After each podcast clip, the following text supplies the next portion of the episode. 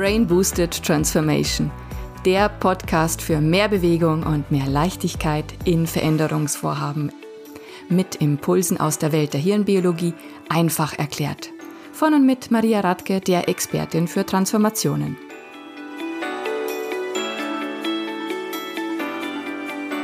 Hallo und herzlich willkommen zu dieser diesmal sehr knackig kurzen Episode.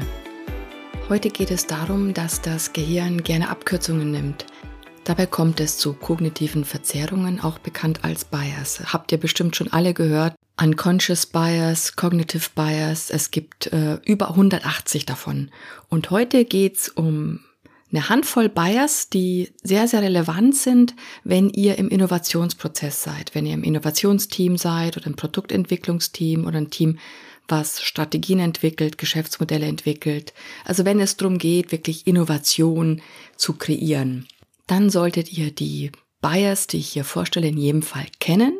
Und alles, was man gut kennt, kann man auch viel bewusster einsetzen. Die Kognitionspsychologie versteht unter Cognitive Bias die fehlerhafte Neigung beim Wahrnehmen, Erinnern, Denken und Urteilen von Menschen. Und das Fatale daran, dass wir das meist unbewusst tun. Auch wenn wir denken, dass wir unvoreingenommen sind, also kein Mensch ist frei von irgendwelchen Biasen. Wir unterliegen alle den Biasen und hier geht es tatsächlich wirklich nur darum, sich dessen überhaupt mal bewusst zu machen. In Verbindung mit Innovation geht es ja ganz stark darum, neue Möglichkeiten zu kreieren, zu eruieren und dann aber entsprechend auch Entscheidungen zu treffen. Welche Möglichkeit möchte man verfolgen? Welche Möglichkeit möchte man umsetzen? Entsprechend auch äh, investieren. Daher ist das Wissen um die Biasse und das bewusste Umgehen damit wirklich wichtig, dass man wirklich seinen echten Möglichkeitenraum erkennt und auch ausnutzt und auch gute und belastbare Entscheidungen trifft. Der erste Bias ist der Confirmation Bias. Das ist auch einer der meist bekannten, also gut möglich, dass ihr den schon kennt. Confirmation Bias, auch Bestätigungsfehler genannt, bedeutet, dass ich die Information so auswähle und interpretiere, dass meine eigene Erwartungshaltung bestätigt wird. Im Innovationsteam kann sich dieser Bias beispielhaft zeigen, wenn man eine neue Idee hat oder ganz überzeugt ist von einer neuen Technologie und so von dieser Idee überzeugt ist, dass man sich im weiteren Vorgehen die Zahlen, Daten, Fakten zusammensucht, also Markttrends, Analysen, Kundenbefragungen und Werte, die dafür geeignet sind, diese Annahme, dass die Idee gut ist, auch wirklich unterstützen und untermauern. Oder dass man beispielsweise einen Prototypen mit einer ausgewählten Kundengruppe verproben möchte, von der man annimmt, dass sie das gut findet. Die Gefahr dabei ist, dass wir uns wirklich nur möglicherweise von einem kleinen Anteil der Kundengruppe ein Feedback holen, was aber nicht für die gesamte Kundengruppe spricht, also was nicht repräsentativ ist. Daher ist es wichtig, nicht einseitig nur bestätigende Informationen einzuholen, sondern auch einen Gesamtüberblick auch über Markt und Trends, aber auch die Gesamtmeinung der Kunden sich einzuholen, weil man ja darüber auch ganz speziell über deren wirkliche Bedürfnisse auch lernen kann. Und so kann sich auch die ursprüngliche Idee weiterentwickeln zu einem fundierten Angebot, was wirklich zielgerichtet, kundenorientiert, gut abgesetzt werden kann auf dem Markt. Als zweiten Bias sehen wir uns an den Satisficing Bias. Hier geht es darum, dass man dazu neigt, in einer Entscheidungssituation, wo es verschiedene Möglichkeiten gibt, das Ziel zu erreichen, die erstbeste Möglichkeit direkt wählt, um das Ziel zu erreichen und die anderen verwirft. Die Notwendigkeit, verschiedene Alternativen zu überprüfen, ergibt sich regelmäßig im Bereich der Geschäftsmodellentwicklung. Sei es, dass man sich überlegt, welche Kundensegmente man angehen will, sei es, dass man den Vertriebsansatz überprüft und neu aufsetzen möchte, oder aber auch die Frage beantworten will, wie man die Leistungserbringung zukünftig abbilden will, weiterhin mit nur ausschließlich internen äh, Mitarbeitern oder aber auch externe Ressourcen dazu nimmt, Partnerschaftsmodelle fährt und so weiter und so fort. Also ihr seht, da gibt's zahlreiche Ansatzpunkte. Ein klassisches Beispiel, gerade im IT- und Technologiebereich, ist die Infrastruktur. Also wenn man eine Plattform hat, wo man eine neue Technologie integrieren will, da gibt es ja grundsätzlich immer verschiedene Möglichkeiten, das abzubilden, das wirklich umzusetzen, also rein architektonisch. Hier empfiehlt es sich, die verschiedenen Optionen nebeneinander zu evaluieren, also zeitgleich nebeneinander grundsätzlich als Möglichkeiten in Betracht zu ziehen und auf Machbarkeit und mögliche Auswirkungen und Wechselbeziehungen zu anderen Prozessen und Gegebenheiten prüfen.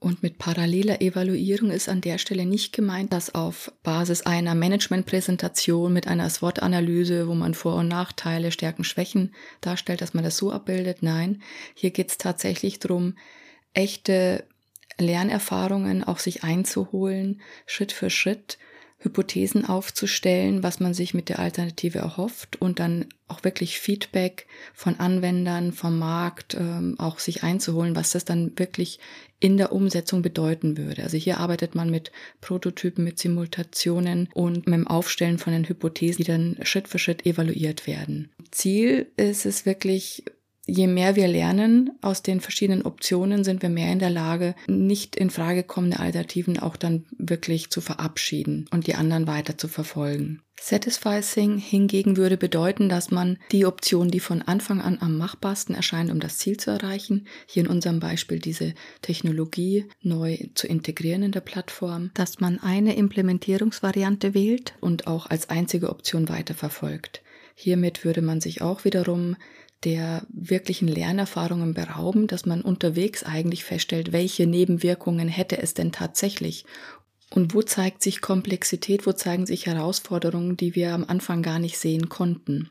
Besonders hilfreich, um dieses Satisficing zu vermeiden, ist heutzutage bei der Softwareentwicklung der Set-Based Approach, der gerade in skalierten agilen Vorgehensweisen stark propagiert wird, und weiterhin ist sehr hilfreich der Lean Startup Ansatz. Dieser ermöglicht iteratives Lernen, dadurch, dass immer wieder aufeinanderkehrende Lernschleifen durchgeführt werden. Hier werden Hypothesen aufgestellt, direkt validiert mit dem äh, Kundenfeedback oder Feedback von Anwendern und Beteiligten. Und dann geht es mit der Lernerfahrung in die nächste Lernschleife. Das ermöglicht die evidenzbasierte Evaluierung von verschiedenen Optionen. Voraussetzung ist natürlich, dass ich diese parallele Evaluierung auch wirklich durchführe und nicht zu früh im Sinne eines Satisficing auf eine Alternative nur setze. Zeit für Nummer drei. Der dritte Bias, das ist die funktionale Fixierung. Diese greift dann, wenn wir uns bei unseren Überlegungen Handlungen immer auf eine gewohnheitsmäßige Verwendung von Strategien und Objekten nur beschränken. Das heißt, wenn wir an Innovationen, an Produkte, an Menschen, an Dinge, an Technologien denken, dann würden wir bei der funktionalen Fixierung sehr, sehr stark daran gehindert werden, über neue Einsatzmöglichkeiten nachzudenken. Das heißt, es würde unseren kreativen Prozess gerade in der Ideenfindungsphase stark hemmen, weil wir dann sehr, sehr gewohnheitsmäßig immer von dem ausgehen, was wir kennen.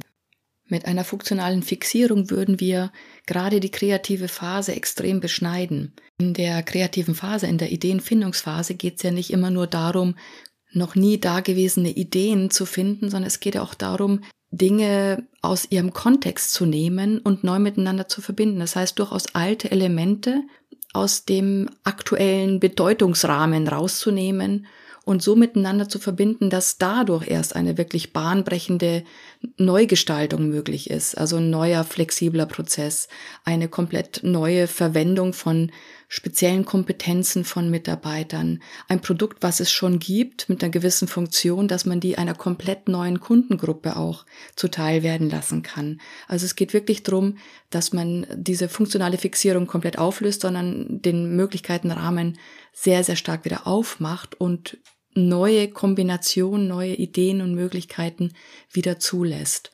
Und je stärker man dieser funktionalen äh, Fixierung unterliegt, was auch ganz normal ist und menschlich ist, weil das Gehirn sehr, sehr stark äh, Gewohnheiten abspeichert und desto wachsamer darf man damit sein. Das heißt, wenn man sich beobachtet im Ideenfindungsprozess, dass man noch ein bisschen das Korsett der funktionalen Fixierung trägt, dann ist es erstmal gar kein Problem einfach erstmal bewusst wahrnehmen und sich freuen, dass man Mensch ist, sich freuen, dass das Gehirn hier wieder eine Abkürzung gehen will, weil es will ja uns eigentlich nur was Gutes. Und dann kann man gezielte kurze Techniken oder Übungen anwenden, wie zum Beispiel Impro-Übungen, wie die Geschenkeübergabe oder man macht eine kurze Atemübung, eine tiefe Resonanzatmung, vier Sekunden einatmen, sechs Sekunden ausatmen, das Ganze ein paar Mal wiederholen im Team. Das sorgt für eine wache Entspanntheit, die die Kreativität wieder stärker fördert und es gibt zahlreiche andere Kreativitätstechniken. Möglicherweise ist es auch hilfreich, im Gruppenformat Liberating Structures zu nutzen. Das sind Mikroformate, die gerade bei der Aufgabenstellung des Kreativseins die Gruppe in die Lage versetzen, und zwar auf spielerische, leichte, lockere Art und Weise, gemeinsam die besten Gruppenergebnisse zu erzielen. Also, wenn man es merkt, einfach locker bleiben und bewusst wahrnehmen. Das ist schon der wichtigste erste Schritt. Bias Nummer vier heute ist der Unterlassungseffekt. Beim Unterlassungseffekt hat der Mensch eine Vorliebe, die Risiken eines Handelns überzubewerten und die Risiken des Nichthandelns zu unterschätzen. Das ist ganz besonders relevant immer dann, wenn man sich als Unternehmen selbst hinterfragt, also den Status quo in Frage stellt. Jedes Unternehmen stellt sich ja regelmäßig der Frage, was müssen wir tun, was müssen wir verändern, anders machen, neu machen, um zukunftsfähig zu bleiben. Das heißt, die Innovation in uns selbst sicherstellen. Ein Unternehmen bewegt sich daher immer zwischen der Ausgangsposition, so wie es jetzt ist, aktuell ist, wenn man nichts ändert, und dem, wie die Zukunft besser sein kann, wenn man etwas verändert. Und der Unterlassungseffekt, der würde bedeuten, dass auch wenn absolut klar ist, dass die größte Gefahr für das Unternehmen es ist, nichts zu verändern, dass dennoch die neuen Handlungen in Richtung Veränderung viel riskanter und gefährlicher eingeschätzt werden, als wenn man nichts tut.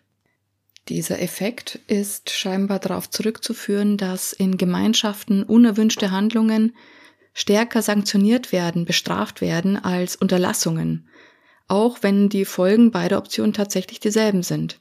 Das heißt, wenn ich etwas verändere und das wirkt sich möglicherweise negativ aus, dann schreckt mich die Vorstellung, dass ich dafür abgestraft werde, weil ich ja die Veränderung dann initiiert habe.